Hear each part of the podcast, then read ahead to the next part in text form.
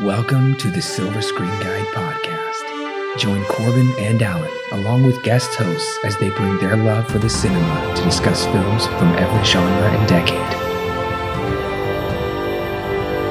Learn about the history of the film, little known facts, and insightful explorations while they enjoy discussing your favorite film.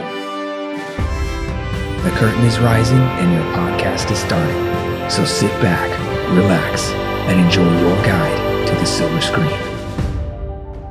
Welcome back, listeners, to the fourth installment in our Jason Bourne movie review series. Today we are reviewing The Bourne Legacy. This is your co host, Corbin.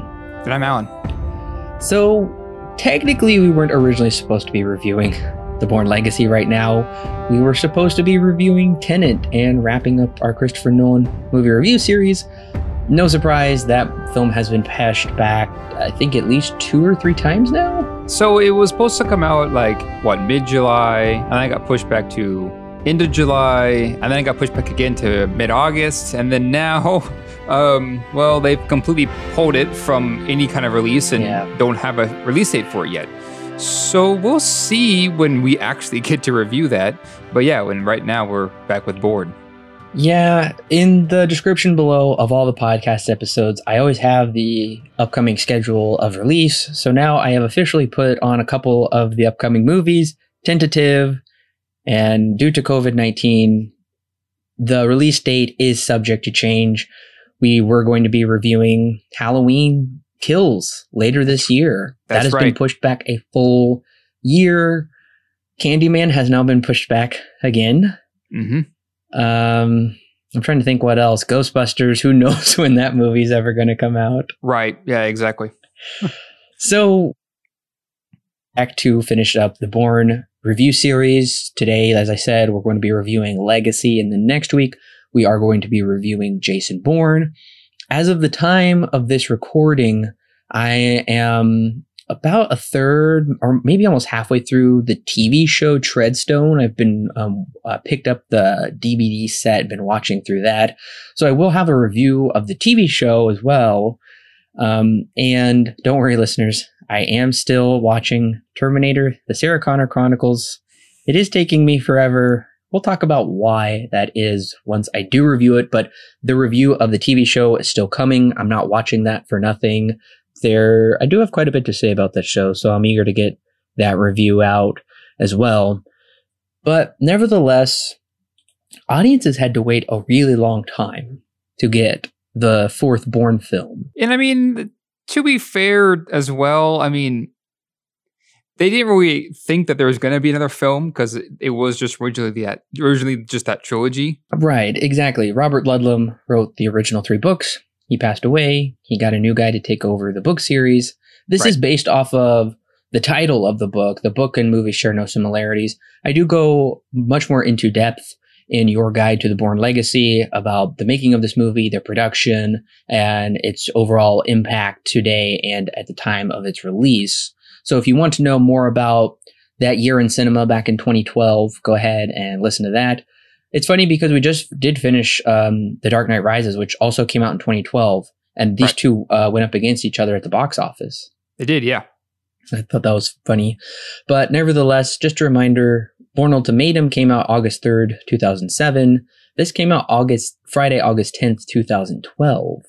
hmm Now, Greengrass and Matt Damon are not back. I'm going to dash your dreams right there. Matt Damon is not in this film, which was something that took me by surprise when I first saw this movie in theaters because I kept expecting him to cameo at the end. And I guess it had already been reported. I didn't pay that close attention back then. It had been reported he wasn't going to be here. Right. And I think that was kind of uh, an, uh, a bit of controversy in general that it's a Bourne movie without Jason, without the actual man, Jason Bourne himself in it. Um, I remember that being one of the main points of contention when it first came out. I didn't see this in the theater. I watched it. Let me think. When it, when did I first watch this? Well, it would have been around Christmas time at my aunt's house, I believe. All of his cousins were just hanging out and decided to watch Bourne Legacy or whatever. I think that was how I watched it. So yeah, that I remember that being a main point of contention that Jason Bourne is not in a, a Bourne movie with his name in it. it, it was very controversial, and I think that had something to do with probably its overall reception, but definitely its box office numbers, which we'll talk about here in a minute. But nevertheless, so clearly the trailers in 2012 did not get you into the theaters. You and I would have been like halfway through high school at this point. Uh, we would have been sophomores, I believe. Yeah, sounds right. So would, the trailers didn't get you in then. Would they get you in now if this movie Mhm. was coming out today? Not really. Um, coming in with the foreknowledge of the first three movies, uh, I would not be very excited to see this because I would be more on the side of why are they making this? Um, especially when Jason Bourne, uh, Matt Damon is not the main character.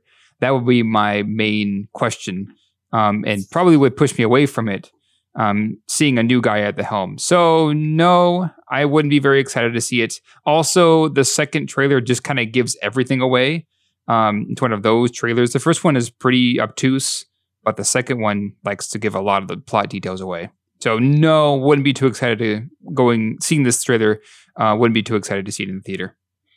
I'm in the same boat as you, especially five years, waiting five years can be very detrimental to a franchise. You really got to turn around on those and capitalize off the success, especially because Ultimatum was the most well received film in the franchise. It did crazy numbers Right. at the box office. You can't wait five years, you'll lose momentum. So, nevertheless, I was in theaters, as I just said. I was pretty excited to see this movie because I was a huge fan of the trilogy. So I did go see it then. Um, my thoughts coming out of the theater, from what I remember, was I was just very confused by this movie. And in some ways, I was kind of let down by the end, thinking, where are they going to go from here? What kind of was the point of this whole movie? But nevertheless, I was still excited for the sequels to the Bourne Legacy. But watching Right. the trailer today, um, if you want to just watch the whole movie in a condensed two and a half minutes, yeah, you've got the trailer here.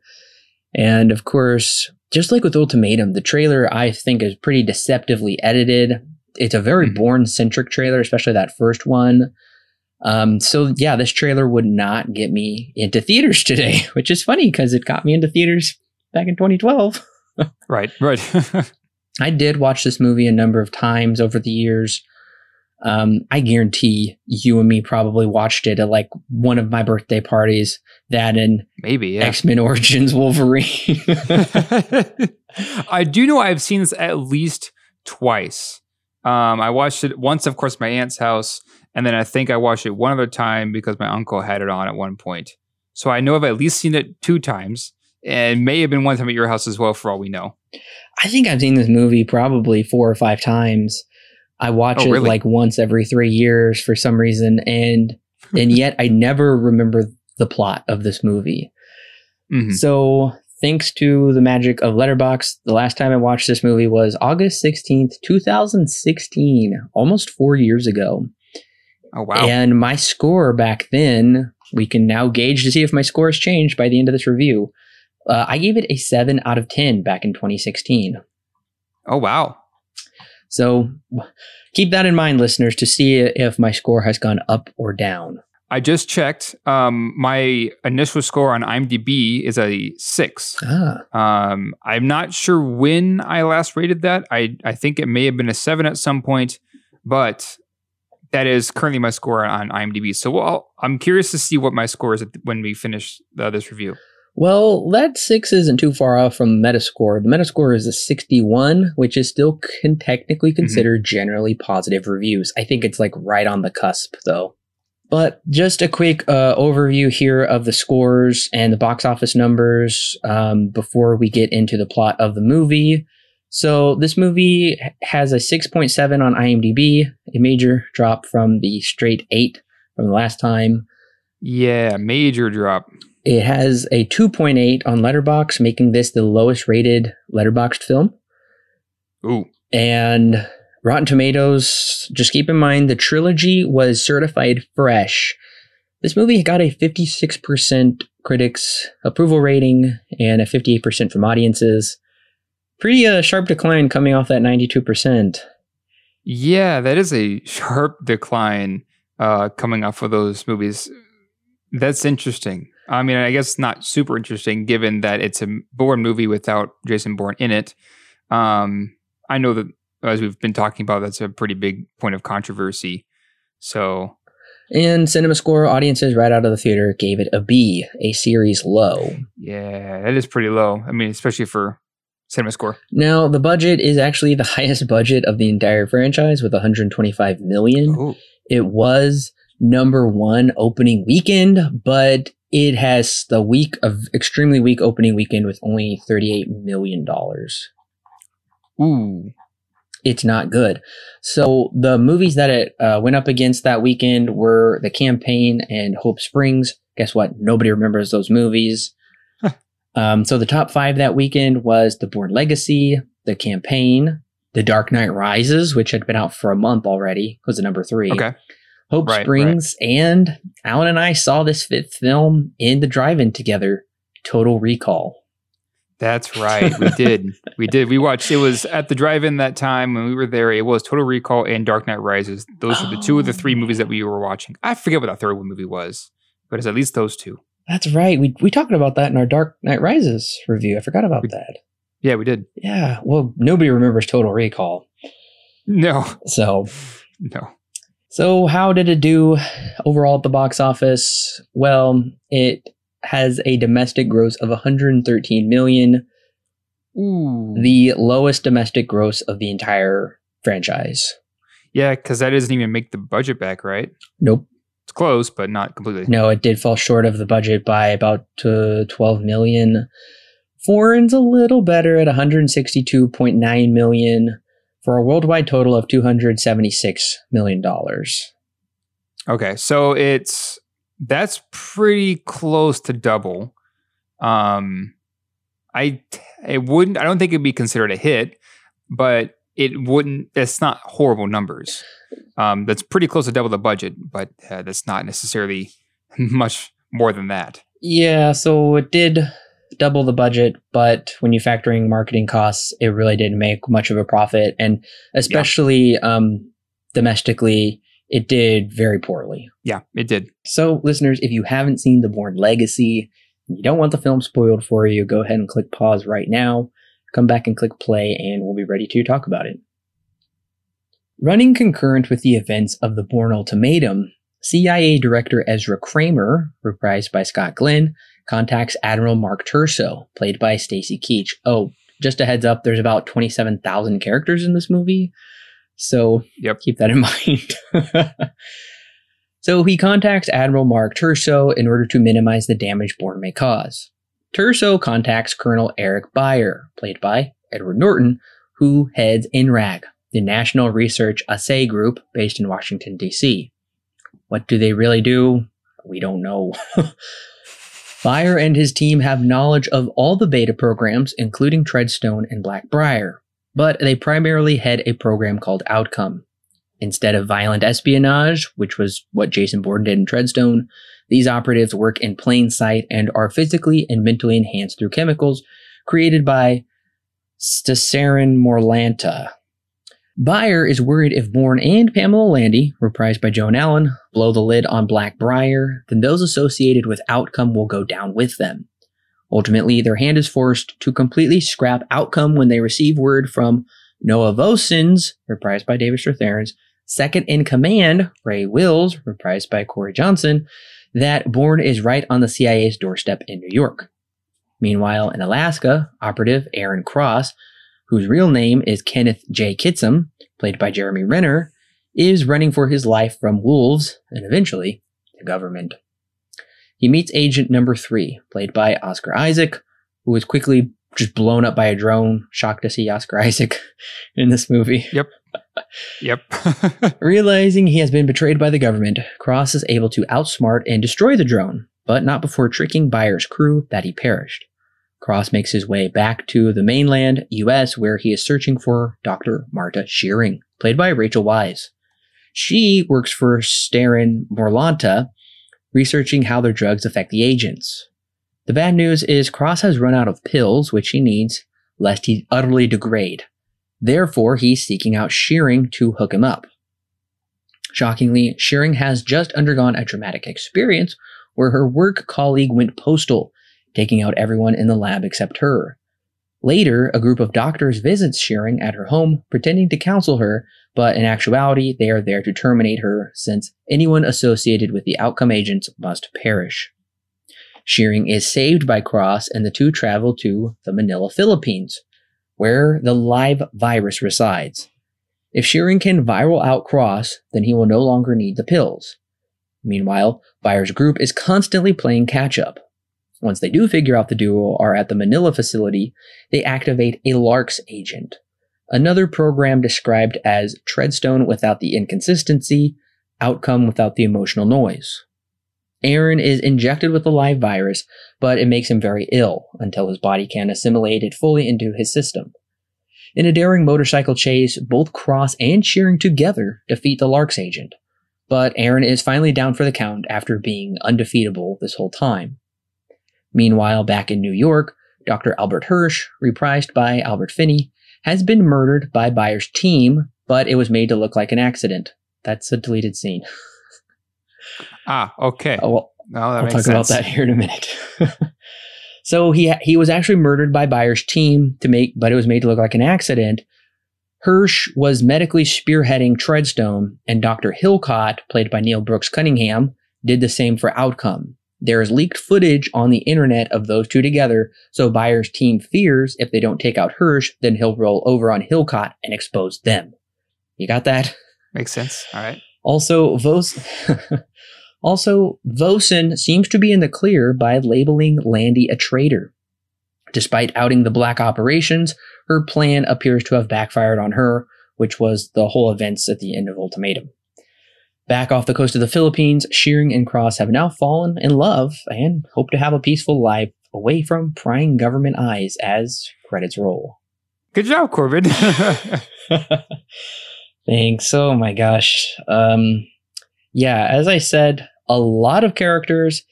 It doesn't help that this is all happening at the same time as Ultimatum. Yeah. So that's my first question, Alan. How did you feel about that when you realized these stories are running parallel to each other? So I remember when I had first watched it, I was very confused um, as to why they were saying Jason Bourne's in New York, eh, but not showing Mhm. Jason Bourne when I first watched it because I didn't pick up on the fact that these movies are happening concurrently. Um, knowing that now, um, it makes things feel a little bit more like they make sense. Um, now seeing it again, however, it it does feel like uh, there are good chunks of this movie where we're kind of playing uh, the background characters because we're not in the main action with Jason Bourne in New York City going after Noah Vosen and stuff like that. What we're what's happening is we're we're watching the I guess the outcome of all of that. We're watching the behind the scenes parts of it in a in a lot of these scenes. So seeing that now, it does raise the question: Why isn't Jason Bourne in this movie? Um, uh, might be a question we want to discuss a little later, but that is the question that I kept coming to, especially when they kept referring back to the Bourne Ultimatum. It is weird to show actual footage from the Bourne Ultimatum and have a lot of the characters from there and and moments from that movie and just not put Jason Bourne in this. I understand they want to focus on Alex Cross or excuse me, Aaron Cross. Al- I keep calling him Alex Cross. That was a Different movie. Tyler Perry movie. Different movie.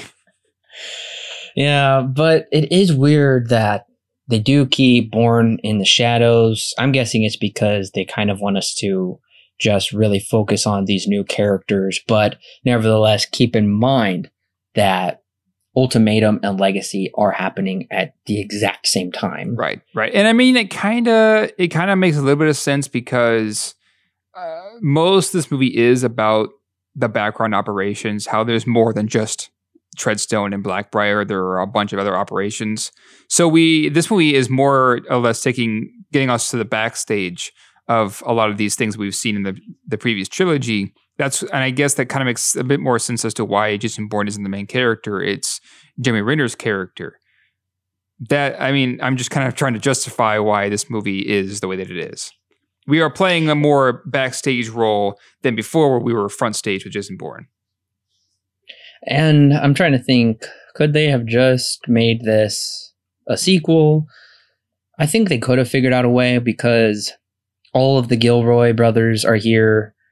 Uh, John Gilroy edits, and Dan and Tony wrote the screenplay together.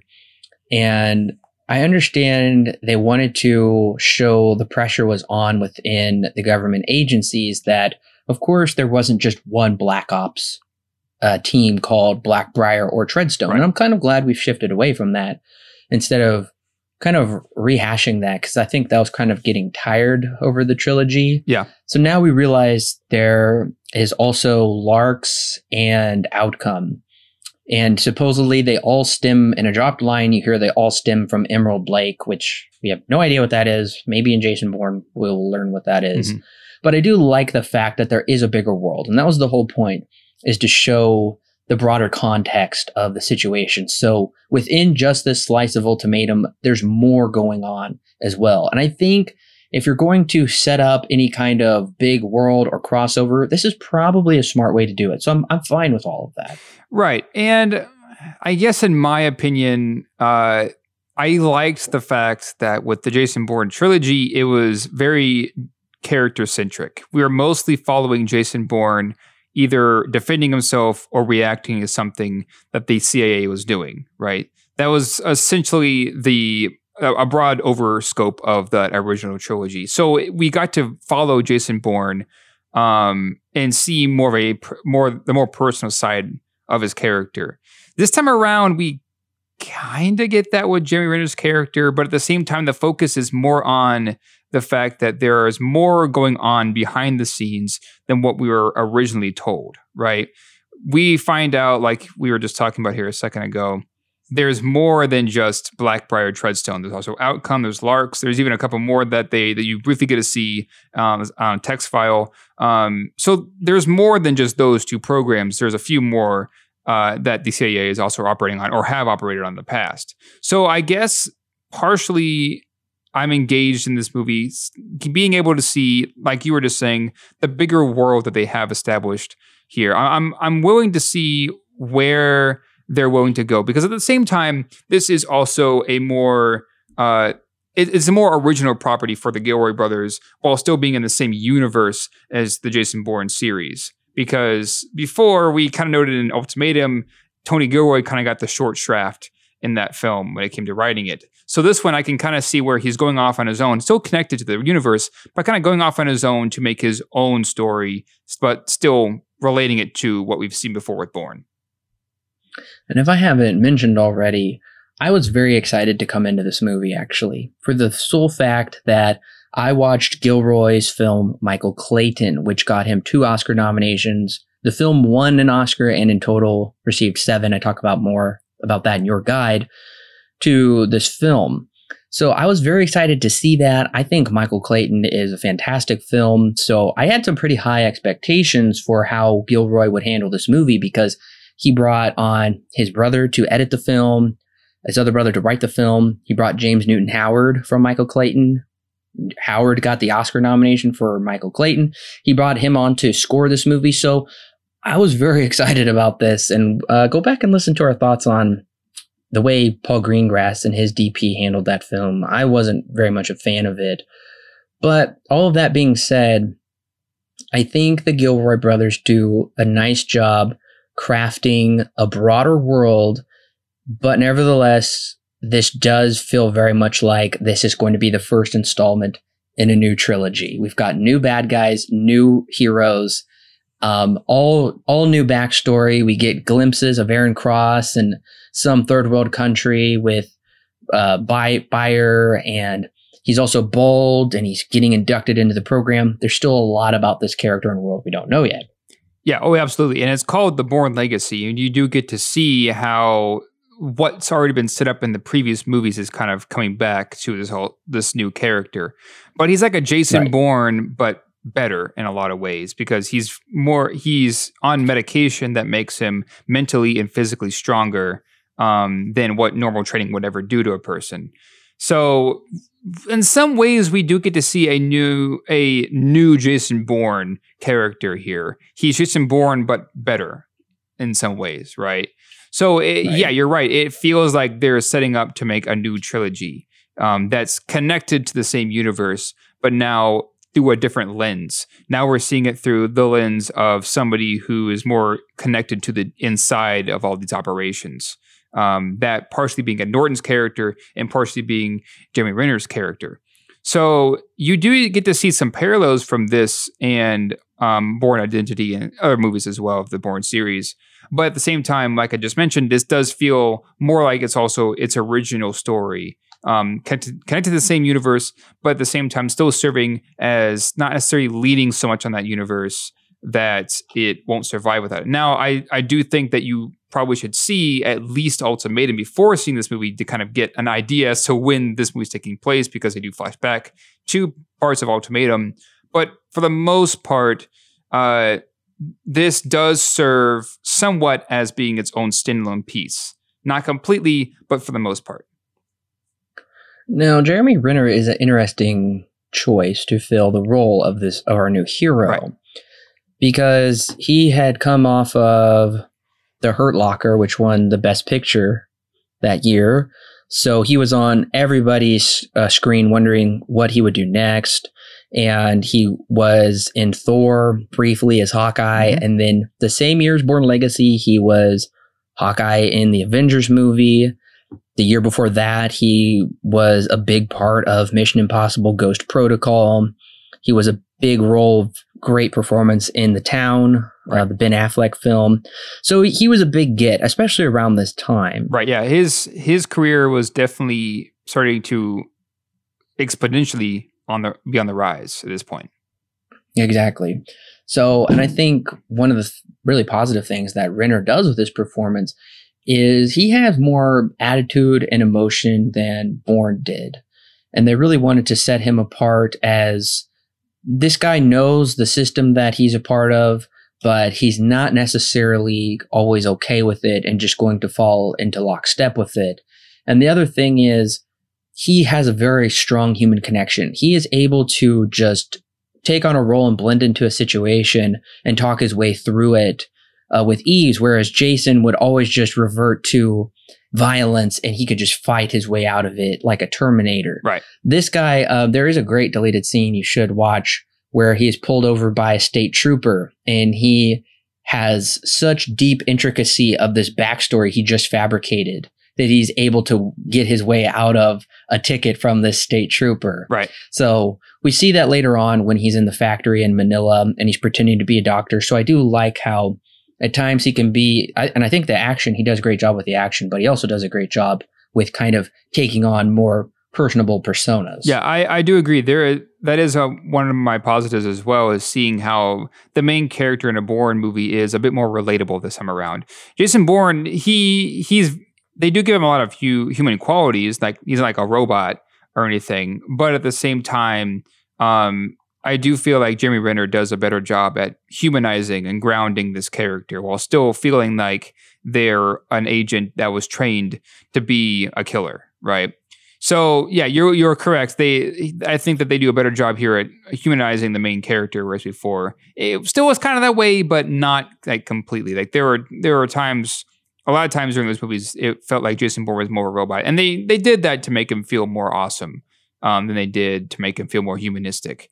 There are still those humanistic elements to it, um, but at the same time, yeah, I, I, think that this one does a better job at grounding these char- this character, especially than in the previous movies. At least making him a bit more realistic as like a normal human being rather than a, a cold blooded killer. Now, I'm going to say something that might be controversial, but I think that human connection between Aaron and Shearing works better than that we saw between Jason and Marie.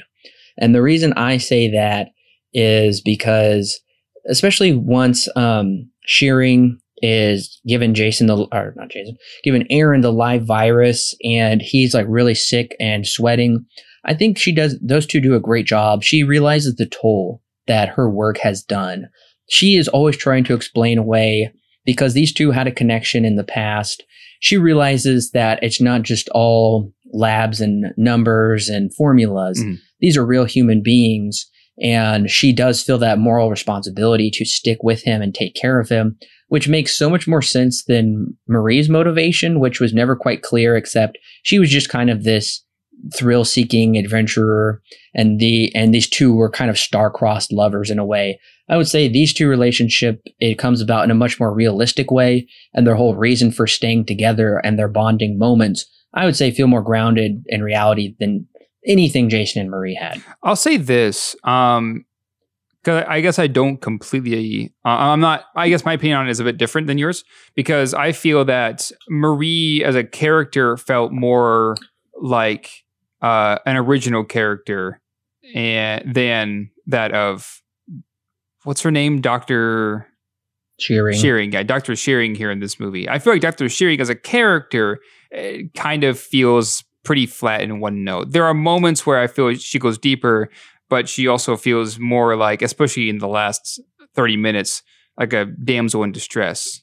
Um, so while the human, while the connection between the two of them um, does feel realistic, I, I feel that Marie's and uh, Jason's Jason's relationship in the first movie and the Bourne Identity has more of a grounding, really grounding reality to it because of Marie's character and how uh, ground and how realistic and how uh, what's the word I'm thinking of more organic than it that it is here. And here, because I think it's because of the way that they that they've written uh, Dr. Shearing, um, she doesn't feel like anything original. She doesn't. She feels like uh, like a like I said, like a damsel in distress. Whereas Marie feels more like a, a character of her own.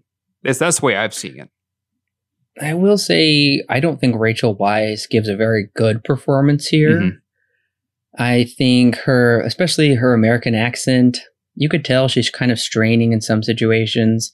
Maybe that's just me, but I, I really wasn't as pulled into her performance. I do think um, the lady that played played Marie did a very good job, Yeah. and she was a fun character. I, you're right. I would say um, Shearing is more of a rote character. She's just kind of more by the books in certain ways. But nevertheless, I do like that they had this past. There's a doctor that runs these tests, and then the patient, and then they kind of end up going on the run together. And I will say, I don't think um, Shearing is as much of a damsel in distress as Nikki was in the Bourne Ultimatum. Well, okay, yes, I'll agree with you on that part. because if it wasn't for Shearing, then the LARX agent would probably have destroyed them because she's the one that um like uses her helmet or kicks his motorcycle into the thing. So I appreciate that a woman in this movie can actually do something aside from run away and get shot. And she actually has some kind of smarts about her and she's just not always at the subjugation of the man. I do like that moment where the man is vulnerable and is in the hands of the woman and hopefully she'll help him as well. So I would say so far as like the sex roles and character dynamics, I think they are a little bit more fleshed out and better in this movie. At least I feel like Gilroy is trying a little bit more than in some of the last films where they do feel like true, just stereotypical archetypes in some ways. But I, I will agree with you in this, Alan. It's she's not great in this movie, and the way her character is written, some of her lines and delivery is not great at all. Right, and I think that that especially because I heard the movie is towards the end, um, where I feel like she needs to be playing a bigger part because the last thirty minutes and it's a long chase scene. Um, it's it's too long. Oh yeah, and we'll we'll talk about that in a second.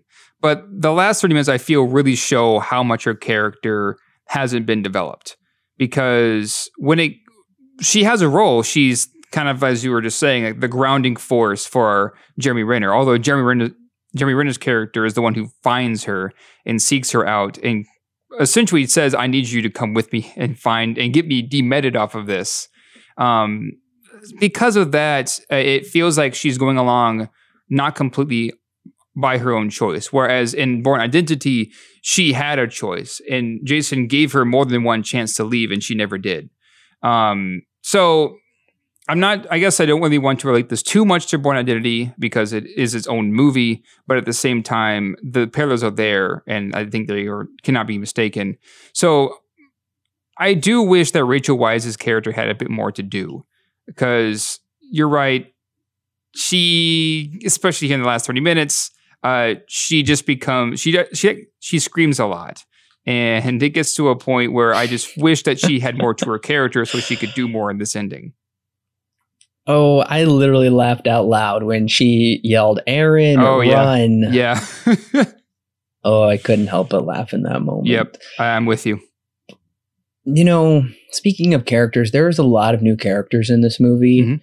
Um, I would say probably the really only shining one of the bunch, aside from Jeremy Renner, is Edward Norton, who I don't think he ever really gives a bad performance. I think he always hones in on on his character really well, and that comes through. We don't know almost anything about him and why he's so darn important to everything Right. but he has some really good lines in this movie and i think there is some pretty solid writing in this movie um, especially that line where um, they just are like apparently toppling like this third world country or something and he tells aaron he says we are sin eaters we are morally indefensible and absolutely necessary we eat up the immoral excrement so the rest of our operation can stay pure Right. so some of his like moral justification comes out in really interesting ways so sadly, him and Aaron are never going to meet face to face, at least so far Yep. in this movie. But he's an interesting adversary, just a severely underdeveloped one, I would say. right and uh, his character his character does bring up an interesting uh viewpoint that i found um and that's where uh he's he starts off like at the very beginning when we were first introduced to his character he's trying to expose or trying to gather up all the information about the different operations that the cia has right? And so he and his team are when we first meet them they're like right in the middle of doing all of this.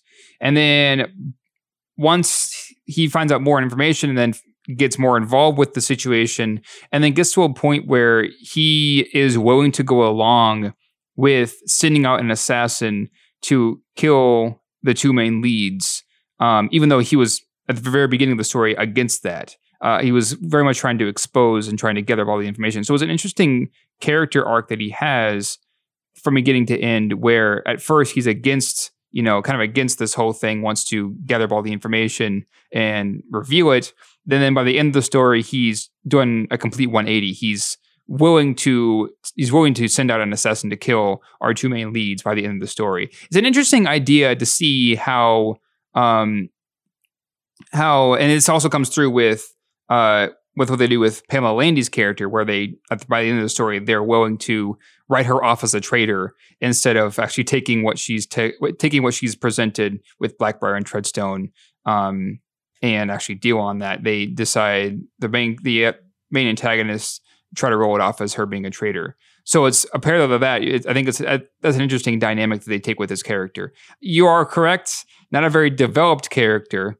Um, and I, I kind of question why he's played by Edward Norton because he is such an underdeveloped character. But that was an interesting way of going about um, presenting Ed Norton's character in the story and then taking him down this track. He does have the unenviable position of kind of filling the place that uh, Conklin and uh, whoever the other guy was, uh, Brian Cox's character, Vosen and Landy. Yeah. He just never captures the gravitas, I would say, Right. of those four characters in all three films. There has always been very powerful characters on the other end, and our lead always gets to interact with them in some way in the previous three films, and that never happens here. Right. Which I think is just a real mistake that they never get to play off each other. And uh, ultimately, this guy is just playing catch up uh, to Aaron Cross for so long. With with um, the other guy says they've got like a 17 hour head start. I just found that to be a big mistake. Now I don't want to get into the negatives just quite yet, Mhm. but nevertheless, I'm just saying that I'm glad they brought Edward Norton on. He does a good job with what he's given. I think there is just those screenplay flaws that don't allow him to really blossom more than I, I think he could have. Right. I agree with you. Um, now, there's one scene that I always found to be pretty scary, and it's when Dr. Donald Foite goes postal Ah, yes. and shoots up the lab. That is still a scary scene today, I would say. I remember this. Yeah, I remember this was one of the few things I remember from this movie because that, it's been years since I've seen it. I, I, like I said, I probably watched it twice around the time that it came out. Um, so this was the scene that I specifically remembered. Um, was the scene when he goes when he goes and shoots up that part of the of the of the lab. Uh, this was the scene. Uh, I will say I am disappointed though. There's still barely any explanation to why he does it because he seems very normal when he's talking to her about wanting approval for some project. And then the next moment, he's like a complete psycho. Yeah. And they, we don't know if he was slipped pills, if he was chemically altered, what happened. I mean, I, I feel like that's kind of an oversight. I'm just disappointed we missed out on. Yeah, they briefly mentioned that because of what he because of the chemicals and the stuff that he works with, there's a possibility that something happened and he got some of that inside of him, which made him go off the deep end. Um, they that's like a brief line that's just kind of mentioned once and like never again. Um, I can kind of maybe somewhat justify this scene as saying that uh, power corrupts, right? Because we also see with Edward Norton's character as he starts off one way and ends the other way. I was just talking about. Same with this character. He's he's when he's introduced, he seems very likable, very nice, and um, by when it gets to this scene, he's on a complete 180 where the job that he's in has corrupted him in some way to make him or to have him make the choice of going in with uh, with a gun and shooting up that part of the lab. So I can kind of write it off as maybe that uh, as the the job that these people have um, have the danger of corrupting them, and that Rachel Weisz is kind of caught in the middle of this. Same with Aaron Cross. Um, they're kind of caught in the middle of are they going to allow themselves to be corrupted by the system, or are they going to get out when they have the chance, um, or are they going to be like um, Edward Norton's character, where they're in this for too long, and then next thing they know, they're making decisions that aren't necessarily the most, uh, I guess, ethically sound. I, I can kind of run off like that, but his character is still very flimsy.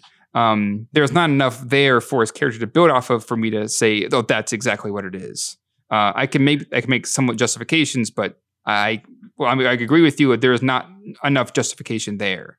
So well, we we really do need that scene, just like in Ultimatum, where Vosen orders Nikki to be taken out, and Landy says, "You can't just assassinate Nikki." Yeah, because she was worried about them assassinating one of their own. Whereas I guess I can only assume that Edward Norton is pulling all the strings and having just scores of people murdered. Um, he's having these people that are associated with them indirectly in some ways in the lab. Yeah. And uh, Dr. Shearing has no idea about the CIA ramifications aspect of it. And so you can see the ante keeps getting upped with every film. And now this even ultra secret, not even associated with the CIA, some non some extra organization that has some vast power over the CIA is now having all these people just murdered without any thought. I understand that's conveyed in the film. I just wish it was conveyed better. I agree, and not. I absolutely yeah. agree. I absolutely agree. There are, and I, I, I guess I'll maybe elaborate on this. Well, I guess I kind of already elaborated on this. I don't really want to get too deep into negatives, but there are some good ideas that are brought up here that cr- power corruption um, theme that we have with some of these characters. But you're right, they bring them up, but they are not fleshed out very well. One of the ideas that I do really appreciate, and I think is smart, is ever since Jason Bourne went rogue all those years ago, they have decided to really use a lot of pills, chemical injections to not not just enhance but to control these soldiers. Mm-hmm. And that's why outcome is treadstone without the inconsistency. Right. Is because they can use dosages to use the chemical balances in their brains to make them more of these controlled robotic soldiers in that way while still maintaining the human element that Bourne and his other Treadstone operatives were missing because we saw how stoic they were in the Bourne identity. So yep. that's a really smart evolution of the series is to create another program where these people are much easier to control through modern science. Right. I thought that was a smart idea. Yeah, I agree. They're trying to keep that human element inside of them as much as they as much as they can. Uh, that is an interesting idea to take, um, where it's not so dehumanizing like we've seen in the the previous Bourne trilogy. Now they're trying to somewhat keep that in in line, but at the same time, being able to still control uh, their operatives. So were you not uh, able to see the deleted scenes on this one? I wasn't. No. I actually, I don't. I actually don't own this on uh, Blu-ray. I, I I used to own it on Oh. DVD, but I don't anymore. Ah, gotcha. They are on the Blu-ray. Um, there's only three of them, and Gilroy said these scenes are a part of the canon of the movie. They just had to cut them for time, but nevertheless, whatever you see in the scenes did happen in the movie. Interesting. did okay. happen in the story. Hmm. So, but there's there's not much I haven't mentioned already, but I am disappointed that Albert Finney did have this scene where he's under hotel arrest and he wants to call his daughter and he's just breaking down crying because of his life choices. And it's interesting because in Ultimatum he was like this very hard, scary man, but Yeah. when it comes down to it, he's still very sensitive on the inside. And it's the guy that is in the Jeep outside of Shearing's house when the house burns down. The guy drives up in the Jeep. Yeah. He's the one that poisons um, Hirsch's phone. So when he picks up the phone, it poisons him, it, which mimics cardiac arrest, and he dies from that. Oh, okay. And he has those orders from uh, Edward Norton's character. So that's just kind of a plot thread that I kind of felt like you just saw it quickly on the airport screen that he died from a heart attack. But those are just little moments that I think would have made uh, Edward Norton's character even more villainous. Is that he is just really taking out everybody, like Michael Corleone at the end of The Godfather. Just all the five families are going to bite the dust at this point. They had that opportunity, but they did cut this from for time, and they felt it was just too much of a detour to the scenes. But I, I think it was pretty good. Yeah, I guess I'll have to go back and watch those because I, I didn't even realize that the deleted scenes played such an important role in Mhm. this. And we've talked about deleted scenes in the past where we're just like, oh, well, why wasn't this in the movie? Because this kind of explains some things. Uh, but yeah, I guess that makes a bit more sense with that and how the director came out and said that they're actually canon. Like, I don't think I've ever heard of that. and at least they're not this editing is i would say the editing is far better than that in ultimatum despite ultimatum winning the oscar for editing uh, especially the first act we talked about um, it was so sloppily told so many plot threads left open that it just didn't make sense. Um, so i would say the editing is better here. I think um, james newton howard's score is really good. It feels it does not feel like he's copying um, those that have come before him, but it does feel like this is a sound and a score that would live in the Bourne universe. I don't know how you felt about it, but I liked it. I found it mostly to be rather unimpressive um, from Newton from James Newton Howard. We've talked about him before. We actually think the last time we talked about him would have been uh, the M Night Shyamalan retrospective, and pretty much all of those, at least to my end, I was like, yeah, this is this is good stuff. Every time he was on uh, to do the score, I thought he did a good job and pretty much everything that he'd done. This one, I, it's good, uh, but I, I think I'm more in line with the uh, the John Powell uh, way of going about a score like this. But it is different because this is a different character. It's not necessarily Jason Bourne again. It's somebody else. So I, I think it's good, but I am also still living in the shadow of uh, the original trilogy here. At least we get the uh, theme from the previous films at the very end of this Uh, movie. yes, yeah, the uh, Extreme Ways by Moby, which has been remade four times now, I think, and uh, it will be remade Oh. five times when the next movie comes out. Oh wow. Okay, I, I wasn't aware of that. Yep. Okay, so unfortunately, I do have a lot of problems with this movie. I'm with you. I've been holding. So I feel like a lot of our positives have been like, this isn't great, but Yeah, and so that's something I was very conflicted about through this movie is there are some things they do well. I think it's well directed. I think the some of the acting is good, the sets look good, the camera work is way better than last time. Ah. I don't know. I think it is. I, I I I found Ultimatum because maybe because I was watching it on such a big screen. Ultimatum was awful. I I felt very nauseous in a lot of scenes, whereas this action was still shaky, but it was just the right amount. I could still tell what's going on. I guess my opinion on the action is because the that original trilogy as going for a very grounded look. And this one is still too, but the original trilogy, especially Supremacy and Ultimatum, they used a lot of handheld um, a lot of shaky handheld. And especially when it comes to those action scenes, they can get really messy um, because there's constant movement. So I feel like the way that they were filmed, the way that the action was filmed in those movies made that action, those action set pieces feel more grounded in reality. Here, because the camera isn't moving around so much, I feel like it takes away from the realism of those original, of the previous movies where now it feels a bit too still, at least in my opinion. Um, hmm. and these action scenes are taken away from it. I don't find, especially this ending one, I don't find it very uh, as engaging seeing the camera uh, having a different style this time around. Okay, so the the final action scene is in many ways a disappointment. Yeah. I think that the the stunts, the motorcycle stuff is pretty well done. It's exciting. I'm disappointed that it's the climax of the movie Bourne has at least one car chase within like the middle of the movie.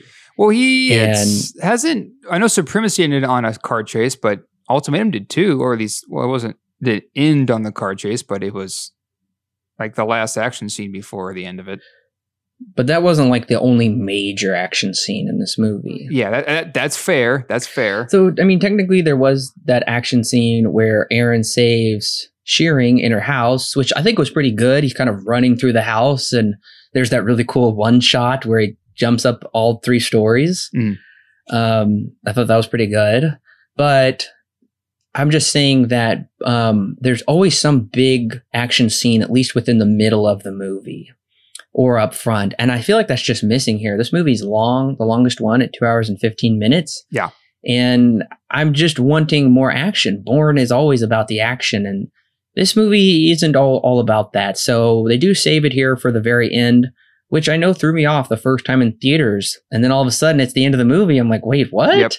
Any, any other Bourne movie would have kept going from here. I just felt like we weren't done. But I, I all of that being said, I am disappointed because I feel like they are never in any danger uh, at this final motorcycle chase. It's just not intense. That's a very fair criticism. These two characters never feel like they're ever in danger. And even when our main character, Aaron Cross, is like at a point where he could be in danger, they just skip right over it. They skip over the part when he gets sick because he's um, growing that immunity to uh, the pills that he has been taking. He's getting, what is it? Uh, he's getting deviraled or whatever.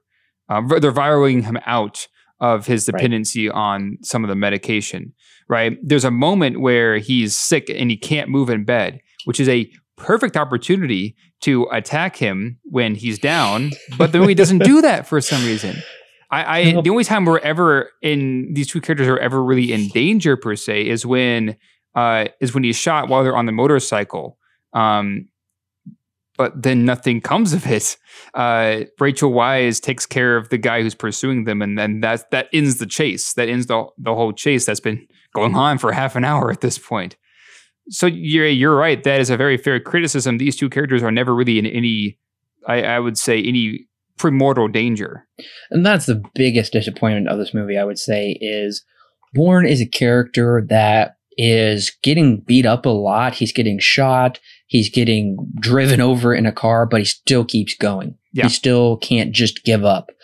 Now, here's the preliminary problem, if you will, that they set up for Aaron Cross is that he needs these pills in order to keep going, or else he'll just mentally slip off or degrade mm-hmm. or whatever. He's already he's physically fine, which that is another thing that really frustrates me is that he's physically been viraled out and didn't even know it, but mentally he's not going to be there. They never do anything with that in this movie. Yep. He is undefeatable. He's never in any danger and he's never incapacitated due to this, I'm going to say it, very dumb plot of tra- globe trotting to get pills or injections. It's kind of funny because this is the longest Bourne film, but yet it feels like very little was accomplished by the end of it. Because oh, yeah, the main the main storyline is getting uh, Aaron Cross viraled off of these medications, right? Well, when that finally happens, we have one more action scene and the movie ends, right? And that's yeah. pretty outside of that, learning that now these different operations now have uh, their operatives on medication, and that there are more operations other than just Blackbriar and Treadstone. That's really all that we find out. That's really all that really happens in the story, and yet it's the longest of all these Bourne films by at least at this point by about twenty minutes or so, uh, which is it's weird to me. Did you ever clock watch during this movie? Um, I usually try not to. Um, I did a couple of times. I, I, clock watched partially because I got a call from somebody, so I had to pause it, and that's when I saw that mm. I had half an hour left, and that was right before the big action scene at the end happened. I was like, "Oh yeah, right, right. This part, I forgot about this part." So part it was partially yes, but not my fault. I mean, uh, even an hour and a half into this movie, and we still have like almost almost another hour to go. Yeah, and Gilroy just hasn't explained to me or given me any good reason why I should care about this brand new character. Now, Jason is a man without a memory. He doesn't know his past. He is very disoriented, and he's being he's a top government agent supposedly that's being hunted by all that and his life is unraveling because of it that's a great plight yeah. that is a great character arc we we have to learn to figure out. Aaron Cross's character plight is he needs to uh, get pills or be viraled out, or else he will just die. I guess. I don't care about this character at all, and I think his I think this uh, plot of getting pills and kidnapping the doctor and getting her to go along with it is just dumb. I was so disappointed Gilroy didn't do something better than this. Yeah, I can see that they were going for some somewhat of a of a story on this character finally breaking free from all of his restraints, all of these things above him. He's finally breaking free from it all, right? Which is something that uh, Jason Bourne could never do. He kind of did that in the first one, but at the same time, part of that movie was him trying to figure out who he even was. Um, well, we don't have that crux in this one. It's just Aaron Cross getting himself away from the operation that he's been working under for who knows how long. Um, so when we finally get to that ending, uh, it feels ultimately unsatisfying because that's all we've done this whole movie is follow him as he tries to get viraled out of this medication. And the problem is whether you like this film or not, I think it's undeniable that this this movie still and always will live under the shadow of the Bourne trilogy that came before it. You can't really go too far uh, bef- outside of the Bourne trilogy without being in the shadow of those three films. And I think that because of that, this has a lot of catching up to do, especially when you have a main character that isn't Jason Bourne. That has you had that takes a lot to get to a point where the audience is going to be able to accept it um, without the character that they've come that they've known for three movies now have some one that is suddenly not in it at all. Exactly. And you really have to give us a reason why we need to be invested in this new character. They don't give any proper backstory connections between Edward Norton and Jeremy Renner's characters that would give us some big aha moments or some big show off that we're face off, I should say, that we're ready to see occur. There's no real personal connection at all um, to any of these characters or their real plights, except, yeah, they got he he was betrayed by the government. They're hunting him down. And we've seen this honestly a thousand times before mm-hmm. in other movies. It's pretty cliche. You got to give us something more. I mean, I'm thinking of The Fugitive with Harrison Ford and Tommy Lee Jones. That's another movie about a man on the run from the government, but he's wrongly, I won't give the movie away, but he's wrongly accused. That is a great, riveting movie. There is no emotional connection here. Yeah whatsoever to these characters. So I was really disappointed by that. Um, one of the other things that I feel like I've already touched on before, but just to really drive home is I don't care about Edward Norton's group whatsoever. I, I think they're pretty awful, actually.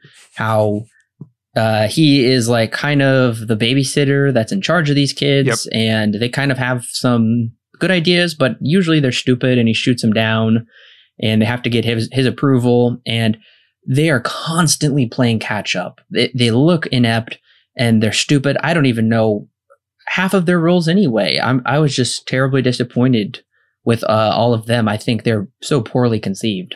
I think my biggest problem with Edward Norton's character is the fact that he could have been played by pretty much anybody. I don't feel like the character that he plays is necessarily somebody that only Edward Norton could have played because his character feels and is written in such a way where he feels so insignificant. Um, Yes. Or because he plays such a little role in the story because he has so little screen time. I, I want to know why Edward Norton was chosen for this role um, or why he couldn't have been played by somebody else. Because, and in some ways, I kind of find him a little bit, him and Jeremy Renner are a little bit distracting. Rachel Weisz is a bit distracting because they are such big names. And usually, Jason Bourne movies have a few big names, but not everyone in the main cast is like a well known actor. Um, Right. So now seeing you know three pretty big names here, that does make it a little bit distracting. Again, pulls me out of that realism that these Bourne movies have always had. So I Yeah. just I wonder why why why Edward Norton is playing this role. Maybe there is more in the deleted scenes of him, but besides the fact the what we have here that's the finished product, I, I wonder why he's even playing this role. Why why wasn't it somebody else? Yeah, you're right. I mean, all three of them have been at the Oscars before. Um, they're big names, and everybody knows them. I mean, at least for the most part, probably. But you're right. Um, there's really nothing significant about it. He's not given a lot to do, and it is weird to see the CIA director go to. And this is something I'm, I'm honestly getting really tired of. Is there's always some big bad behind the scenes? Yeah. That's even more in the loop. That's even more controlling. There's even it's not just Treadstone, it's Blackbriar. It's not just Blackbriar, it's Outcome, it's Emerald Lake. Oh my gosh, it's the it's the National Research Assay Group. Yep. What? Yep. What? I, I'm just really tired of that as well. Where and and I find that I found that to be very redundant. How the CIA director goes to Turso, who seems he's like an admiral, I guess, and then he goes to Rick Byer, who's very scary. The CIA he won't even let the CIA director go to Rick Byer. Rick Byer is now the one going to shut down and control everything, I guess. He's the real puppet master. I can't I just can't emphasize enough how absolutely absurd his little group is in this movie and how little they accomplish and do. I really hate it actually. yeah. it's just Yeah. it's just terribly aggravating and especially because uh, i was going to look up his name because um, i really like him in this movie uh, the dream team he is seems to be in charge of the manila facility Okay. Yeah. Yeah. Um, so, but he has almost nothing to do in this movie. Um, yeah, Corey Stoll and Michael Chernus are also a part of the group. They have nothing to do. I think her name's Dita. She's got stuff to do. Um, yeah, Dennis Boutsikaris. He's got a really good role on Better Call Saul. He plays Terrence Ward. You don't know any of these characters' names. Yeah. There's too many of them and they don't serve a purpose. So I'm just very frustrated by that. Um, one of my other uh, major disappointments is this movie gets lost in its techno babble. Oh my gosh. Yes. and okay, I saw this brief, like a brief summary of a person's review on this film um, a Mhm. while back, and I think it kind of explains like everything about the story. Um, there's a lot of detail to the story. The problem is the story doesn't go the, aside from that the detail that they give. Um, that's really about it, and the details are just about like the medicine that he's on and all kinds of stuff like that. The problem is there's a lot of detail there, but it's also not very horizontal. There isn't a lot that this movie covers to make it more engaging. And that kind of goes back to what I was saying before, where I was saying that it's kind of funny that this movie is the longest Bourne movie that we have, yet so little was accomplished at the end of it. They want to explain so much. Uh, they want to dive deep into how everything works. And I think they, uh, concept, is an interesting idea. Having more di- different operatives now have to take medicine to, to keep themselves energized and keep themselves ready to go physically and mentally, et cetera, et cetera. And they have to explain that if you get off of that, then you're you're going to go insane, essentially, um, and that you can get viral out of this. You can be infected with this virus, and eventually you'll be able to be immune to it. Like you know, all this needlessly complicated information that we don't really need to know. They probably could have skipped over it and it would have been fine. But I see what they're going for. They're they're trying to make a world that's so detailed, but at the same time, you, that does lose. You do get lost in all those details. All that, as you said, de- all that techno babble, talking about all the different things. Every single little detail to all the different steps of the story are explained in some way, which would be fine um, if the story also decided uh, the story was also covering more bases as well, which it doesn't do. And you know, Gilroy was very good at this in Michael Clayton because that is a movie about lawyers and different laws and he wrote that into that film in such a way that it wasn't pretentious. It wasn't the main focus either. It did enrich the world. This just comes across as pretentious because Rachel Weisz character is a walking exposition dump, especially for especially for a, about half of the movie. Yeah, walking exposition dump but, and a plot device.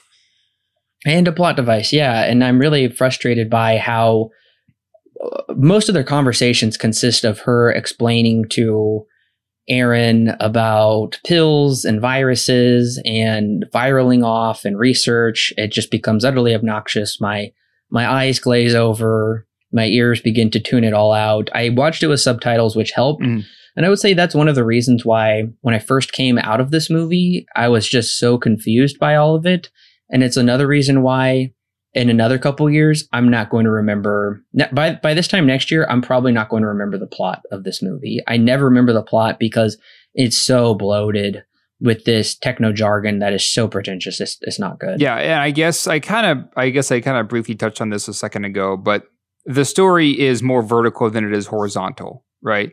They want to cover small. They want to cover a small portion of things to such great lengths but because they're because they're covering so many only so many things, uh, the story feels like very little was accomplished at the end of it. There wasn't this if was an actual Jason Bourne movie because when you when you finish the other movies that have led up to this point, you feel like there has been a lot that's happened. Whereas in this one, that's not the case because they don't have the horizontal coverage as well. They don't have other things that they want to that they want to discuss. It's just a small amount of details that are covered in such great lengths uh, to try and build the story, which I, I, I get, but at the same time, you're still missing the horizontal storytelling here. So that I feel is part one of my biggest criticisms is how story is told. Yeah, one of my last negatives that I, I find to be bad, I'll see what you think, Alan, is I really just thought it wasn't a good idea to have our introduction to Alex, uh, or excuse me, I keep saying Alex. There is a movie called Alex Cross. Hey, I haven't seen it, but apparently it's really bad. I don't know why they even named him Aaron Cross. I, I personally feel Aaron Cross is kind of a stupid name. Mm-hmm. It doesn't have any sort of ring to it like Jason Bourne does. Right. Nevertheless, um, oh, well, no wonder Alex Cross came out in 2012, the same year as this movie. you know, gosh. Anyways, but I don't think they should have introduced him having him a shot floating in the water, looking up at him from down below. I think that was probably a bad idea and far too much of a callback. I just felt like Gilroy was better than that.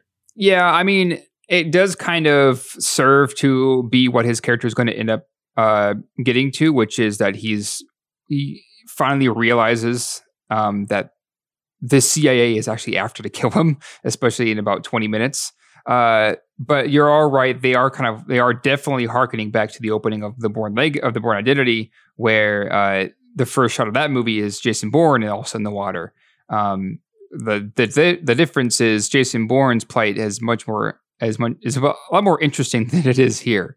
My problem with this opening is it keeps cutting back to Aaron Cross in Alaska, um, but again, every time they cut back, it's just to fill time. It feels like because there are a lot of repeat shots um, of him trudging through the snow or climbing up a mountain uh, that lead to seemingly nowhere, um, except to show us that he's in Alaska for some reason.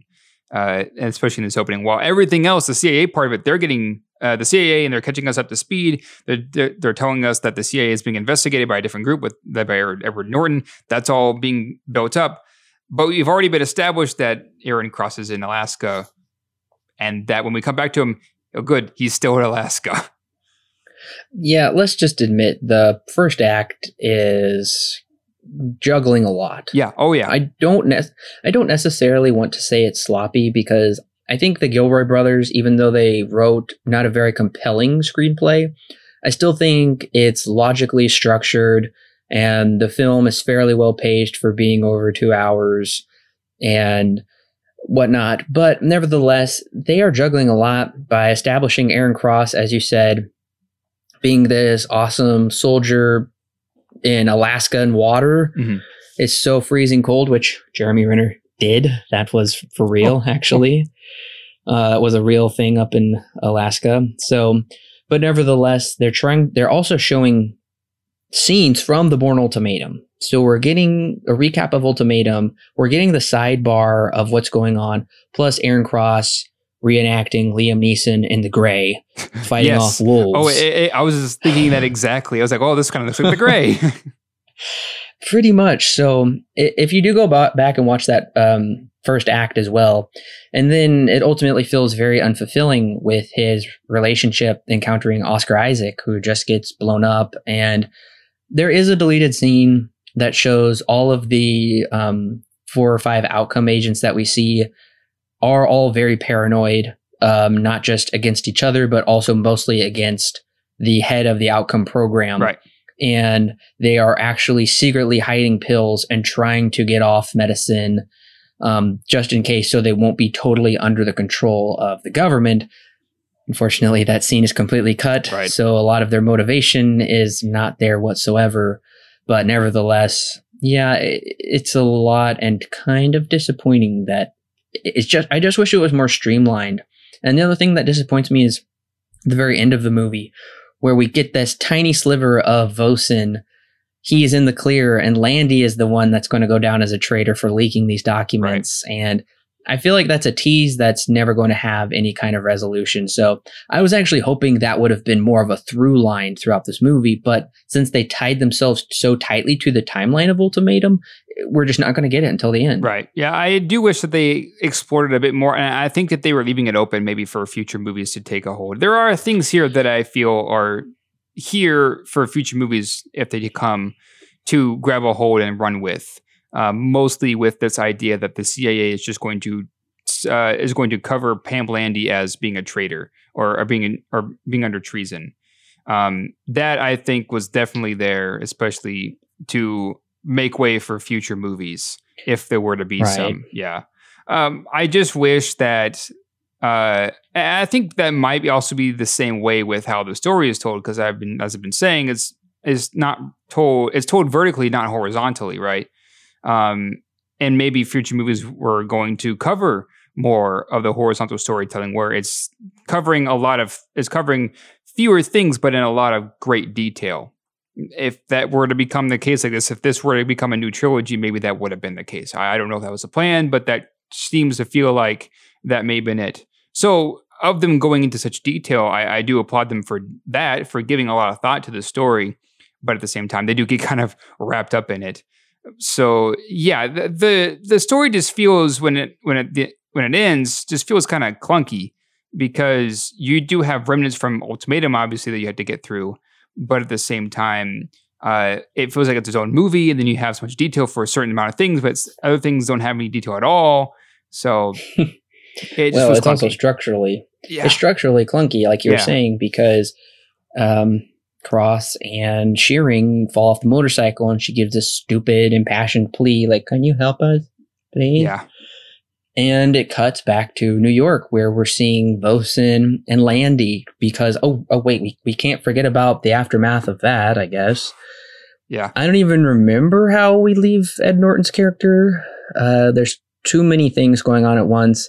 And then, of course, they finally have to come back to our leads, to our heroes, and conclude the story with them on a boat, hoping they'll get lost. And it's kind of this happy, romantic ending, I guess. Yeah. But honestly, I'm, I'm having flashbacks to Terminator Salvation, which just frustrates me Oh yeah, because well that was supposed to kick off a new trilogy and i knew this one is obviously supposed to spawn more sequels where Cross was supposed to come back, and eventually, of course, he was going to intersect with Jason Bourne. Ah, yes, I do remember this.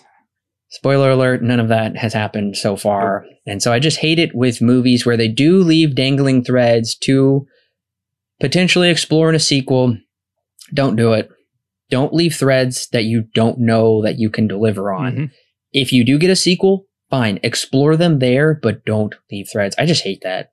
Yep, I, I agree. And I just take the that the first three movies, like they were pretty good at keeping themselves pretty self-contained. You probably just see the one Yes. before to understand the details going into the the one you're about to watch, but Sure. when they were They ending, they didn't rely on you have to see the next one to finish the story. They were all pretty. Once once the movie ended, that that was into that story. It was pretty self-contained.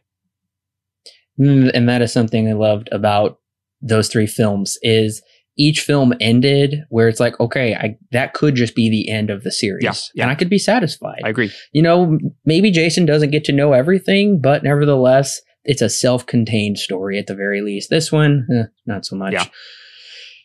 So, Alan, I'm very curious. I'm a- I'm actually very curious on this one. What is your rating and recommendation for The Bourne Legacy? So, I, like I've said a few times in this podcast, there are things here that I can see where they're going with it. I can see where they're going with Ed Norton's character, even though I don't feel find him to be all that satisfying, or even I, I even question why he needed to be played Ed, by, Ed, by Ed Norton in the first place. I can see where they're going with Aaron Cross's character. I do think that he's a bit more fulfilling in this uh, compared to Ed Norton's character, but at the same time, everything here I feel feel is lacking. Uh, is I feel it's lacking. I can see where the story is going. I can see that there is a lot of detail here, which I think is very interesting. Um, to see that these writers go to such lengths to explain a lot of things, but at the same time, it covers so little ground when you were finally done with it uh, that it makes the movie feel like it's just missing something. It, like I mentioned, it feels like so little was accomplished some of these action scenes, while they're still fun, they do go on for a long time, especially this last one goes on for way too long. Rachel Weisz's character feels more like a plot device than she does an actual character.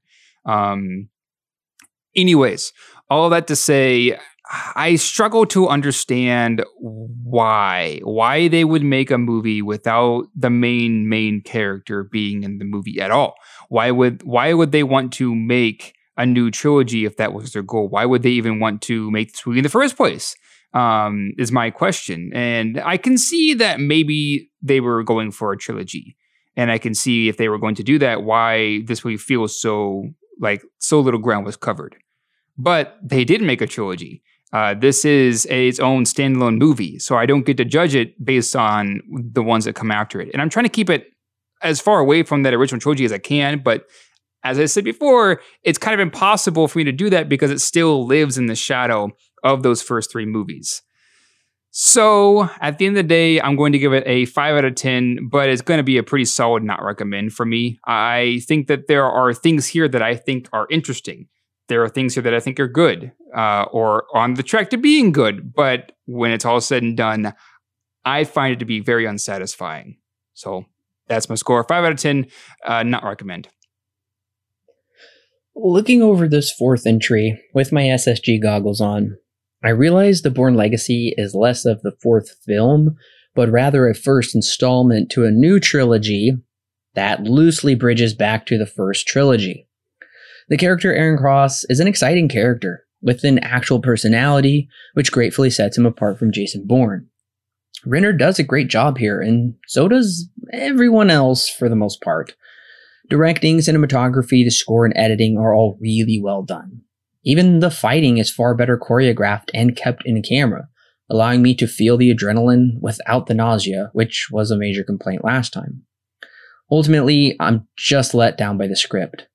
I understand the Gilroys are teasing us with character backstories and connections to build up further in a next installment. That's all fine. But having Cross's first mission be to run across the world looking for pills and serums to keep him from dying isn't compelling. It's lame. Not to mention, the bad guys in this film are so disjointed in how they all fit together, and their motivation for assassinating all the assassins sets the whole plot in motion, which can often come across as manufactured drama.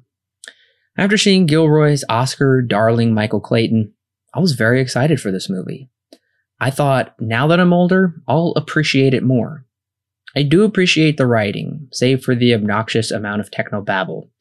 I do appreciate that writing is greatly improved over the last film, and same with the editing and cinematography. There's a lot they do right in this film, but the plot is so weak it does not justify spinning off of Bourne to create a broader universe. Sadly, I'm very disappointed with this over elongated Bourne esque excursion. The Bourne Legacy receives 4 stars out of 10 with a solid not recommend. So I gotta say, I know you're probably gonna disagree with me. Um, okay. I do think that, and I briefly mentioned this earlier. Um, but you said that in your final thoughts, and you also said this earlier too, uh, that you think that cinematography is better here. Um, I disagree. I want Paul Greengrass back because I like no. I like the shaky cam. I'm gonna say it. Uh. I like it. I like it because it adds that extra it adds that extra realism to the story because as they said when they brought him on for supremacy uh, his style was making the camera feel like an active participant and i feel that that doesn't happen here i know you're going to disagree with me and most people will but i like the shaky cam and i miss it here you know in some sections i do miss it um, particularly in some chase sequences it felt so visceral so hard hitting Greengrass would put the camera down between the legs of people running. It felt like he really did just throw it on his back. And in some places they did, like in the Tangier sequence in Ultimatum, those aren't extras. Yeah. They're really pushing through the crowd of people. I think that's great. I just am more grateful that I can actually sit here and focus on things that are happening without the camera feeling like it has Parkinson's disease. And I'm not saying that in any sort of derogatory term, but it is so shaky to the point it can't hold itself in focus. And especially the action scenes were so bad in the last movie that you just have no idea what's going on. The action scenes are way better shot in this movie, but sounds like Alan and I totally disagree. I don't know about that. I, I, will agree with you that there is a bit too much action in Ultimate, and we talked about that in the previous podcast. But I think that the action in that is so much more engaging than it is here way more mm. engaging. Mm. That's just me though. No. Anyways, Alan, I gotta say, you, you did not recommend this film. Neither of us did. And let the record show I'm very much teetering between a four and a five because I think there is a lot of good things about this movie, but at the same time, I think this movie is still pretty bad and I'm very disappointed by it. But nevertheless, my question is are you going to pick up or pass on this one? Uh, I think I'm going to have to pass. Oh. Yeah. And that's because I, I, think I did own this on DVD at one point. I think I mentioned that earlier. Um, but after I sold it, thinking about getting the Blu ray and now seeing it again, I don't really see, I guess, a need for me to, to buy it again. So, Alan is clearly not a completionist, no. I guess. I here's my I guess that's kind of the thing. I buy films that I have some kind of emotional attachment to. I don't necessarily have one with this here. This with this one here. You know, I don't ever see a reason why I would ever watch this movie again. I found it I found the pacing to be fine. I just found it to be uninteresting and I didn't emotionally connect with it in any way. So for that aspect, being two hours, 15 minutes is kind of a slog. I will watch this again someday with my kids. or if my wife ever wants to go through them, then I have all five films in the TV show and the original TV miniseries on Plex. So I'm kind of have become a completionist with this, but uh, I am disappointed with it. But I I've owned the I got it for a Christmas present also, but it was the Blu-ray with the DVD ah. and the digital copy, so it's it's not going anywhere from my collection.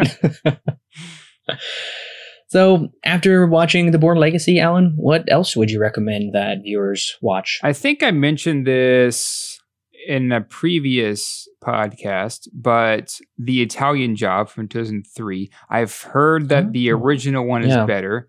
Um, but that, oh, I got I some pretty big, bigger vibes off of this one this time around than I did whenever I mentioned it last time. I think it was Supremacy. Uh, other than that, uh, I'm I'm also thinking of the Transporter with Jason Statham both of which are very early 2000s. but uh, I do feel that they are somewhat comparable to this one, although I found this one to be not nearly as early 2000s as those recommendations. Mm. And my recommendation is going to be Michael Clayton. Ah, yes. That is a fantastic Tony Gilroy film. It's it's a drama, so it's not really action oriented, so don't go in thinking that. It's very different from this movie. But and if I could give a video game recommendation, also I'd play I would suggest you play Uncharted 4. Ah, Um, I couldn't help but feel like Uncharted 4 is a much better version of this movie because you're globetrotting, you got a better romantic connection, you've got a way better motorcycle chase sequence trying to get Oh, to yeah. the docks. an amazing commotion, uh, amazing motorcycle chase, all things considered. That's all I could think about. I'm like, I just wish this was as good as Uncharted 4. So if you have a PlayStation 4, I definitely recommend you check out that game. It is fantastic. Mhm. So, are we going to be reviewing next week the Bourne? I don't even know the Bourne Cross crossover. No, we are not. Unfortunately, unfortunately, no. Sad, sadly, the there was not a sequel to this movie. you know, leaving the theater in 2012, I was excited to see where we're going to go with these characters. So far, it hasn't happened. It was confirmed, though, in late 2013 that Universal brought Fast and Furious director Justin Lin on board to direct Bourne 5, and Ah. Renner was confirmed as returning as Aaron Cross, and Anthony Peckham was writing the script. And Universal set an official release date of August 14th, 2015. I think I heard about this. I think I remember this. Well, Paul Greengrass and Matt Damon messed it all up, and As they do. as they do, and they really did um, make Aaron Cross turn out to be kind of the ugly redheaded stepchild. That he was more so a placeholder until we could get the real talent back. That's the way it came across anyway from my research. So. In 2014, Matt Damon officially confirmed that him and Greengrass were coming back for Bourne 5, therefore putting any kind of Renner sequel on hold indefinitely. Ah, But nevertheless, rumor still has it that a crossover with Bourne, and this has been swirling around for many years, hmm that a crossover with Bourne and Cross will eventually happen. But that may not be until Bourne 7, if we ever make it that far, because there are plans for a sequel to Jason Bourne. If we're going to get a sequel, it's going to be to Jason Bourne, and even that has been four years at this point without any word of a Bourne 6. I wonder what it'll be called. Jason Bourne 2.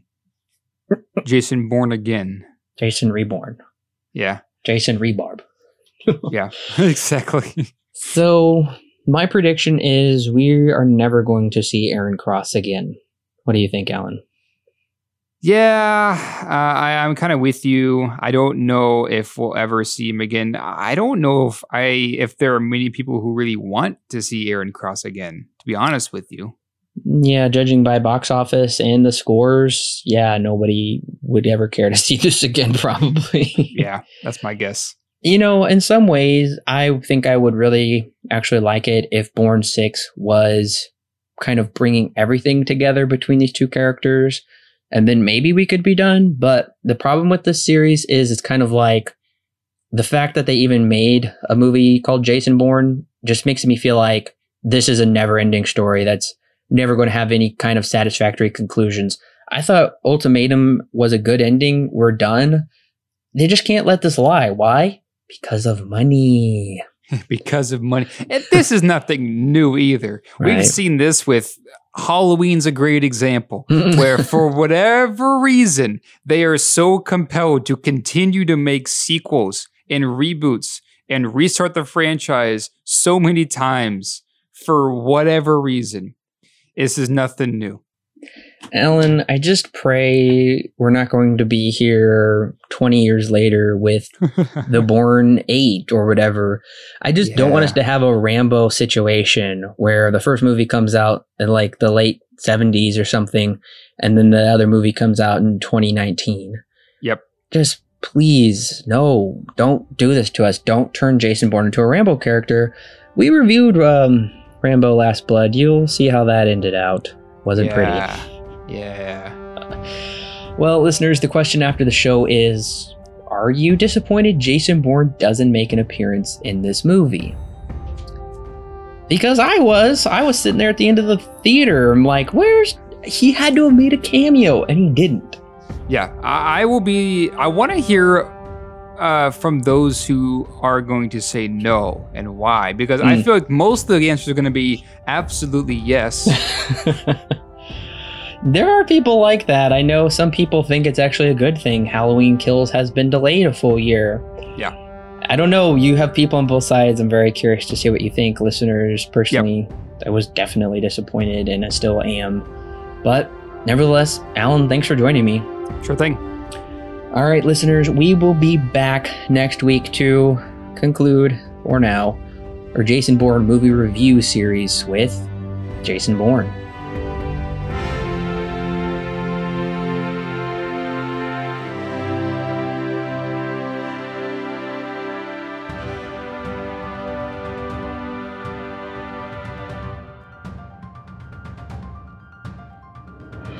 Hey listeners, it's Corbin. Don't forget to check out the exciting links in the description below that will connect you with more great movie reviews for your listening pleasure and our YouTube, Facebook, and Twitter page.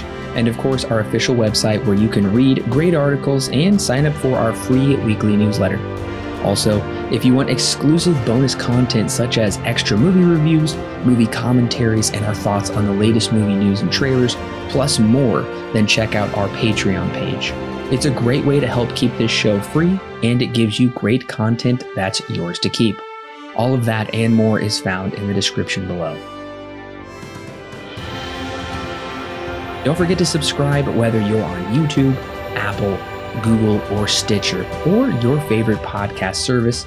And while you're at it, please leave us a five star review so other movie lovers can more easily find our podcast. We love talking about movies, and we love talking about them with you. So don't forget to share with your friends and family. And we'll see you next week, listeners.